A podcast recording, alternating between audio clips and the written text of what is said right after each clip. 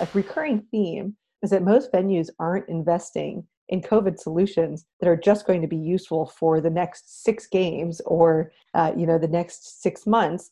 They are looking for solutions that can help them with reopening. But this is also a fantastic time for them to accelerate their general technology roadmap and think about investing in tools for the future. You're listening to Sports Tech Feed, the global sports technology podcast. Hello and welcome to Sports Tech Feed. I'm your host, Thomas Alomes. Great to have you joining us again this week. On today's show, we have Julie Johnson, co founder and CEO of Armored Things, a Boston based SaaS company using AI to transform physical security and operations for large venues and campuses. Armored Things is focused on the need to serve critical data points in real time to venue security and operation teams. Julie co founded Armored Things after working at Qualcomm, where she was focused on cybersecurity and the Internet of Things for both corporate venture capital arm and as a strategic liaison for the Bay Area research and development team.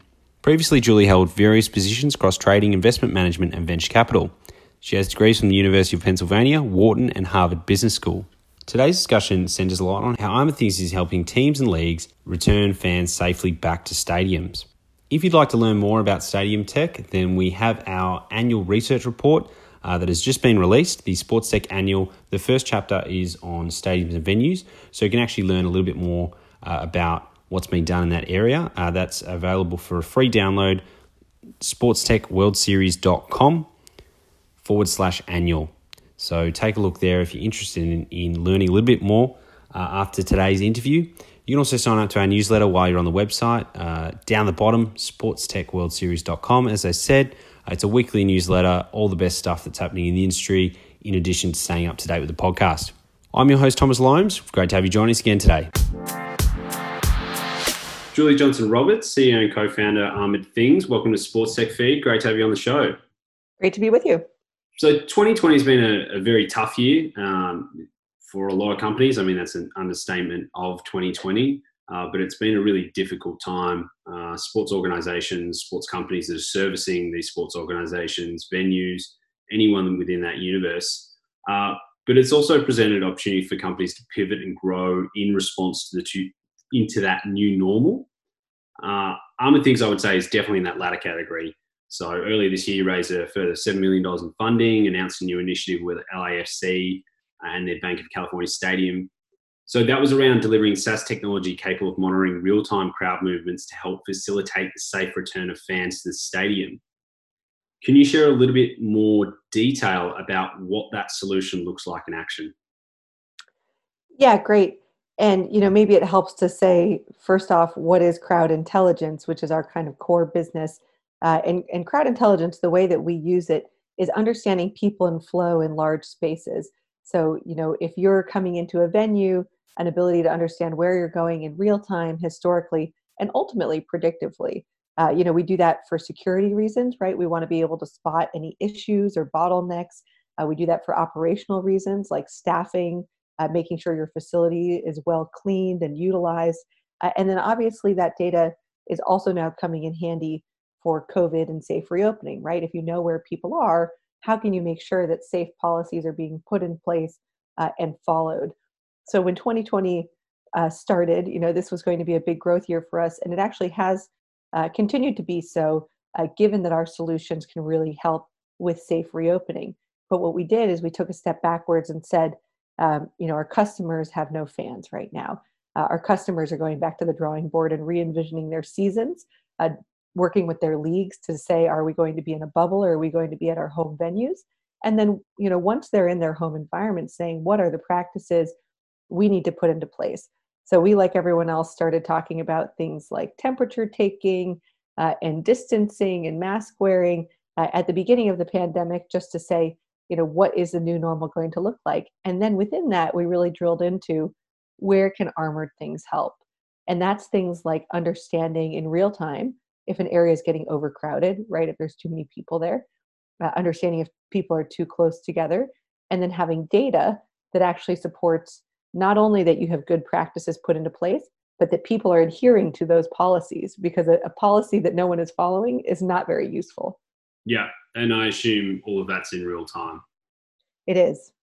Yeah. So you were founded back in 2016. We, have talked about 2020 and, and, that crowd intelligence solution, and and how those applications uh, relate to coronavirus. Obviously, social distancing, um, making sure that people are separate. You've got the flow of of people in and out of venue, and then within the venue itself.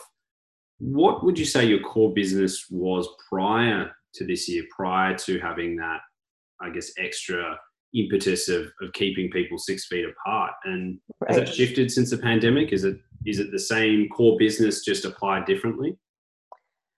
Uh, in some ways, yes. You know, our core business prior to COVID really was still it was still crowd intelligence, but it was focused on everyday operations and security, right? The things I mentioned, like staffing, utilization, facilities management, um, and looking for anomalies. That is still very important to most of our customers. So, you know, a, a recurring theme is that most venues aren't investing in COVID solutions that are just going to be useful for the next six games or, uh, you know, the next six months. They are looking for solutions that can help them with reopening. But this is also a fantastic time for them to accelerate their general technology roadmap and think about investing in tools for the future. So I would say the number one reason why people call us is let's get fans back into the venue safely. It's just top of mind. It's really important to top line of these venues and it's important to the safety of their players, their fans, their staff, etc. The second reason is that everyday operations and security, which could drive a lot of efficiencies and cost savings in a major venue.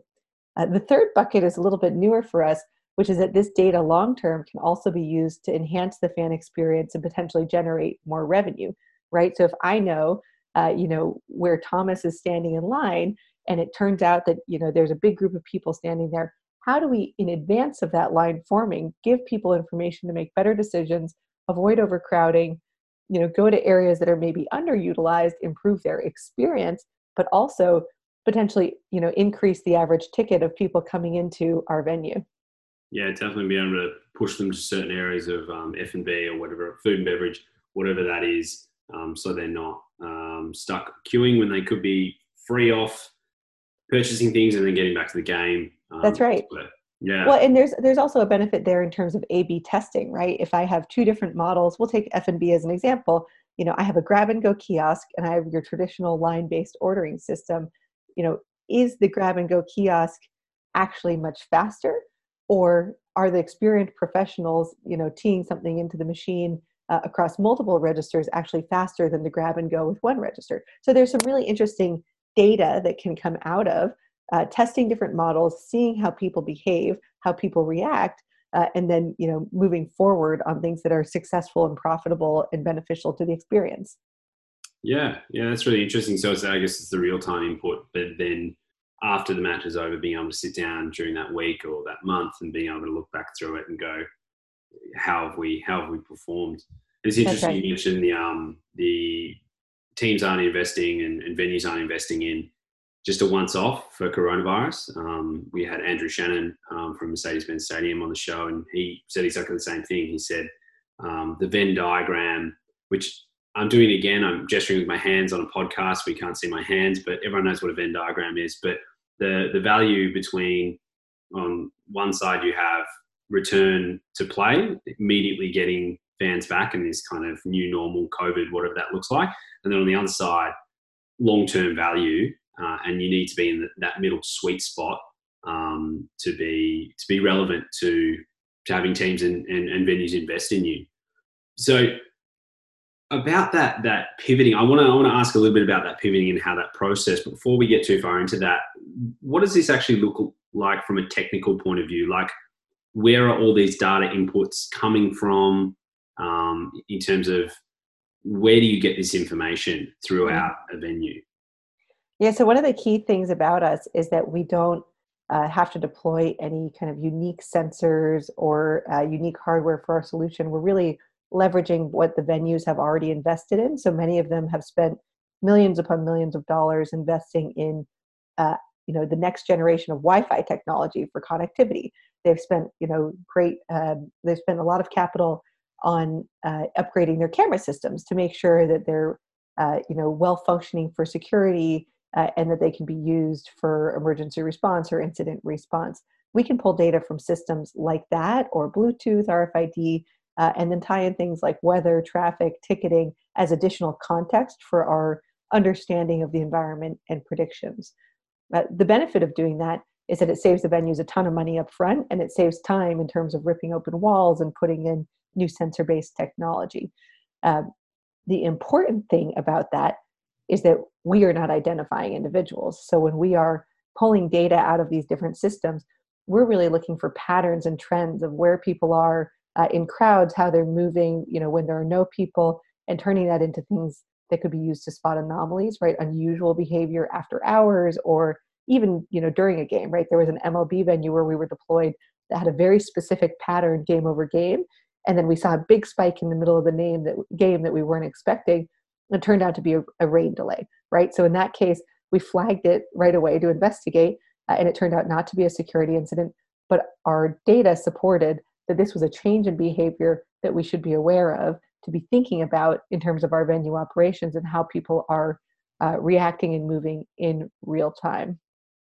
Yeah, so it's the um, correct me if this is completely wrong, um, but looking into the matrix. It's you know it's it's all the, it's all the data coming down, looking for patterns, looking where things are, and it's all um, it's all de-identified, but it's all these different inputs um, right. that create up create the fan experience, including security is important and safety is an important right. part of the fan experience, but understanding where that is and how, how is that data then fed back in? Is that comes into a dashboard? Do you have a war room? Like, is that offsite? How do, how do people actually interact? Um, the people working with stadiums and venues interact with that data?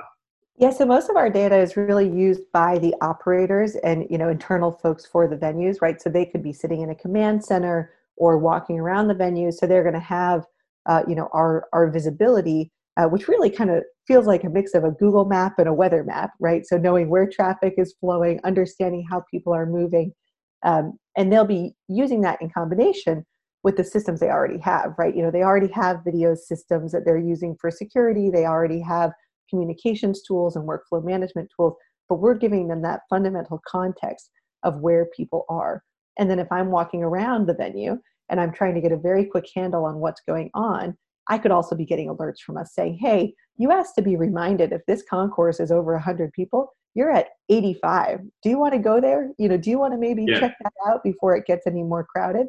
And that's the kind of um, you know work that we're doing to try and get ahead of things becoming an incident because no one actually wants to be responding after something uh, is an incident. Yeah, we also have the benefit of seeing things kind of game over game, right? Week over week, year over year. So the longer we're working with these venues, the smarter we get, the more accurate we get. Uh, and uh, and I think that'll continue to be the case because increasingly they're adding more and more data sources, and the more data we have, the more accurate we can get on our predictions. Yeah, prevention's better than the cure, as they say. So coming coming back to what we are talking about, I mean, pivoting from um, from the crowd intelligence generally, and then and then looking at well, this is a, a specific need around COVID response. Um, what was the po- process pivoting to that? Did you kind of repurpose existing solutions? Did you create new solutions? So most of what we were doing was kind of an acceleration of features that were coming anyway, right? So we had uh, just started working with venues about a year ago. Uh, we were already looking at things like alerting. So how could we let people know about certain uh, incidents or anomalies in their environment in a very easy way, right? Whether it's a text message or a pop up alert. Uh, and it just so happened that this is a very specific type of alert around density and distancing yeah. and the number of people in a space. So a lot of what we were doing was really just pulling forward uh, features that we knew our customers already wanted and then tailoring them to the current moment. You know, the reason that's also relevant is that means that that's useful after COVID also, right? There's lots of things that you might want to be alerted on in a venue that have nothing to do with whether you and I are sitting, you know, within six feet of one another. And and was that you mentioned kind of customers um, were aware of these updates or were asking these updates? Was that how it worked? Did you go to customers and say, "All right, no one knows really what the future holds. What do you need?" Or was it kind of preempting them and saying, "This is a smorgasbord of what we can do, um, what would be practical"? Right.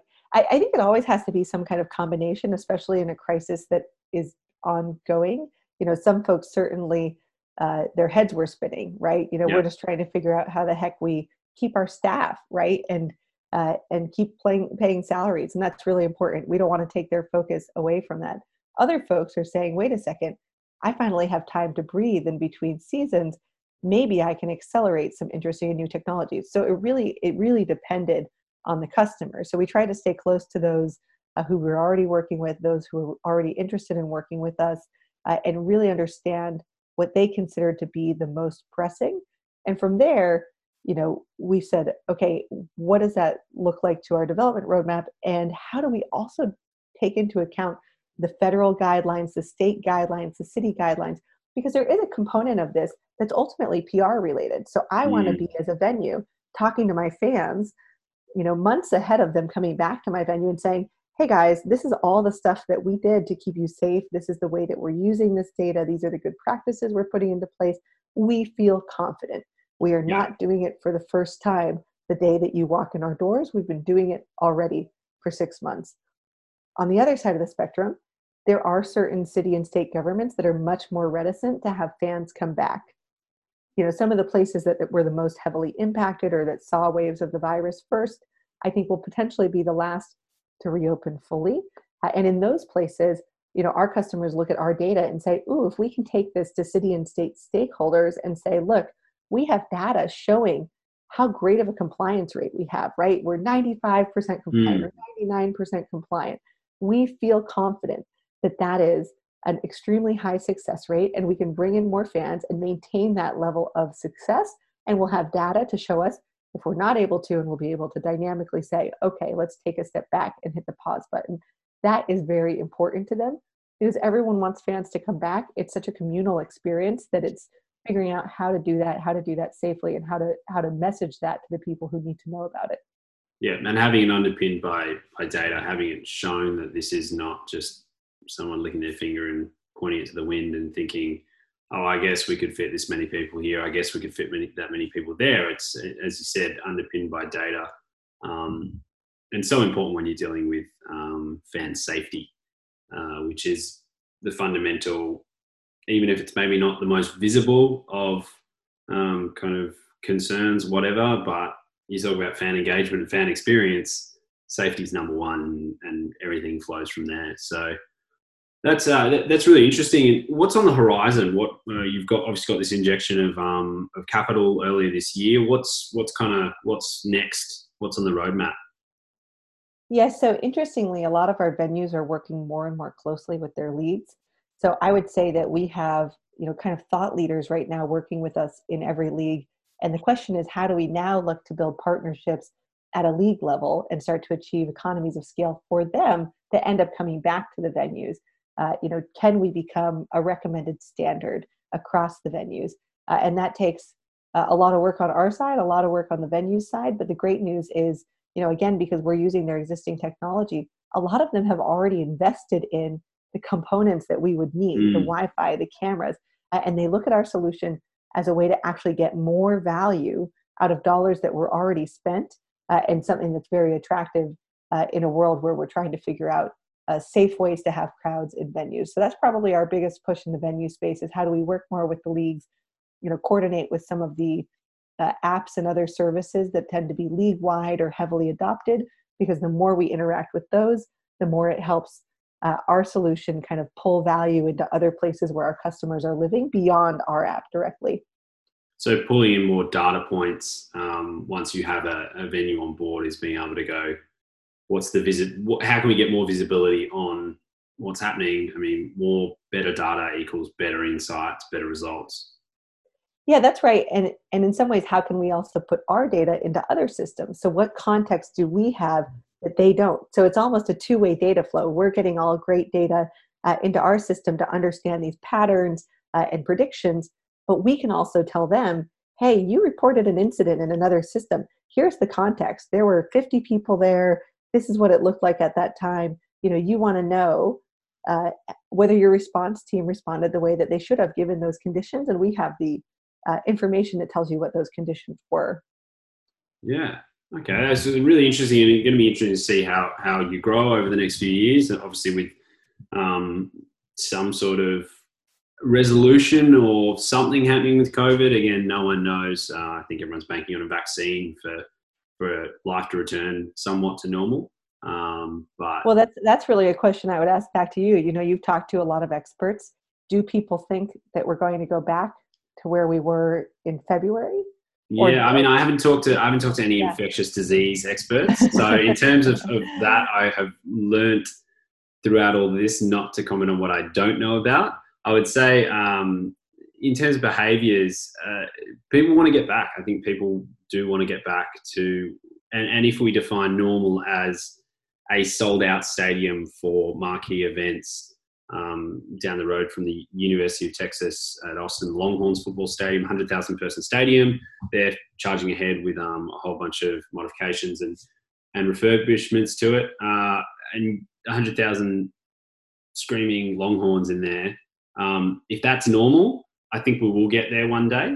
Um, I just think that there's things that have been accelerated from COVID nineteen. I don't think there's new there's new trends or new necessarily new solutions. I'm a big believer in um, it's accelerating existing tech. It's accelerating again existing partnerships like like what you, you have mentioned exactly what you've mentioned. It's, it's, saying that this was there. That was a it was a solution about fan engagement and and the experience.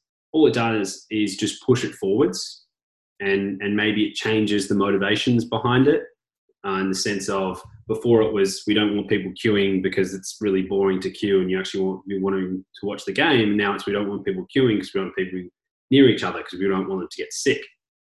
Um, so right. it, it's it's pushing things things like cashless things like uh, in in-app ordering things like um, i mean just better data on fans being able to a fan coming into a venue uh, being able to send them personalized information and saying, hey, you should go to this gate because your your seat is here and there's less of a queue here, or sending them offers. Um, so understanding that they always go and purchase food at the third quarter or half time or whatever that is, sending them an offer and, and pushing them somewhere else. So I think it's it's this dynamic understanding of the fans. Um, but to be able to do that, you need to know about your fans. You need to know who's in your venue, what are their preferences, and, and certainly solutions like Armored Things uh, massively help with that. Right, and one of the themes that you're really pointing to is preparation. You know, I think mm. 2020 and COVID caught us all um, a little bit underprepared. Right, it was unique. It was not quite what we had expected, uh, and so no one had the perfect solution in place for this scenario ready to go. Uh, but looking forward, you know, say there's another similar event in five years, right? I hope that doesn't happen. But if it does, I think there will be an expectation of a different level of preparation, right? Mm. You know, after 9 11, airports started preparing for the next incident, right? Because if, God forbid, that happened, they wanted to be able to say, we did everything we could to be prepared so it wouldn't happen again. And if it did happen, we could minimize any catastrophic damage. In many ways, COVID is a prolonged, serious security incident for which we are all taking a step back and saying, what needs to be my new level of preparedness going forward? And in an incident, how do I leverage all of the tools at my disposal to be ready to respond so that we don't have the catastrophic shutdowns of you know april may june depending on you know your geography but that we're rather uh, prepared to stay open in an extremely modified version in a safe way, uh, and we can weather the storm together. Yeah, and, and I think the organisations that have been investing in technology and investing, not necessarily uh, just investing money and going, this is the latest wave of technology, but investing time and understanding what's out there and, and having the finger on the pulse so that in response to something like this, I mean, LAFC, we had Christian Lau on the um, CTO on the podcast, fantastic leader. Um, and we were talking more about um, just generally the innovations that they're putting forwards. Uh, being aware, so if there is something you have to rapidly respond to, you're not starting from square one. You can go, we have made investments in what's out there. We can push this forward again, basic things I, I mentioned earlier, cashless, ticketless technology. Um, stadiums are already looking at that now that you can't have a filthy bit of paper um, that you pay for things or you give to someone to get in the venue. Uh, they can rapidly roll that out. So that's that's that's again like the big lesson I think, and I hope I really hope it stays um, post COVID uh, that you need to be tech savvy, you need to be thinking, you need to be educating yourself on what's out there, and and and leverage your partners as well. Um, you don't have to know everything. Right. You can partner again, organizations like Armored Things, be able to work together and work collaboratively and go, well, these are my needs. How can you meet those needs? And let's work together to kind of take that forwards. Right. Absolutely. Great. Well, thank you so much for your time today, Julie. I've got one last question before we go. We ask all our guests. What is your favorite sporting moment of all time? Oh my gosh.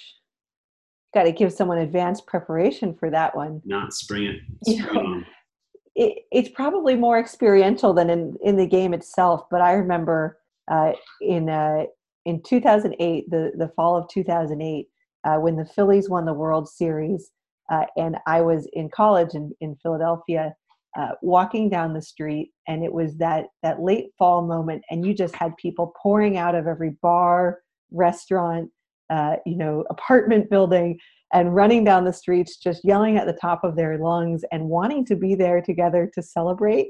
Uh, and the energy of that and the enthusiasm of that was just so contagious at this level that I don't think I'll ever forget.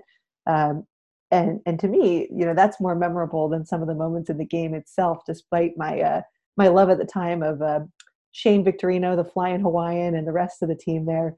Uh, but but really just that memory of winning and seeing everyone come together and that's really what we're fighting to protect.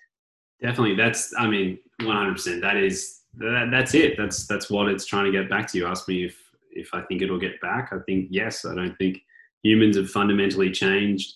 Um, in the last year let alone the last thousand years uh, we love we love sports as much as you know in the Colosseum watching blood sport back in the day, 2,000 years ago, 3,000 years ago, whatever it is. Um, but it's that it's that human interaction. It's just that passion. It's just that that's that right. intangible that sport creates. Um, so I don't think that's going away anytime soon.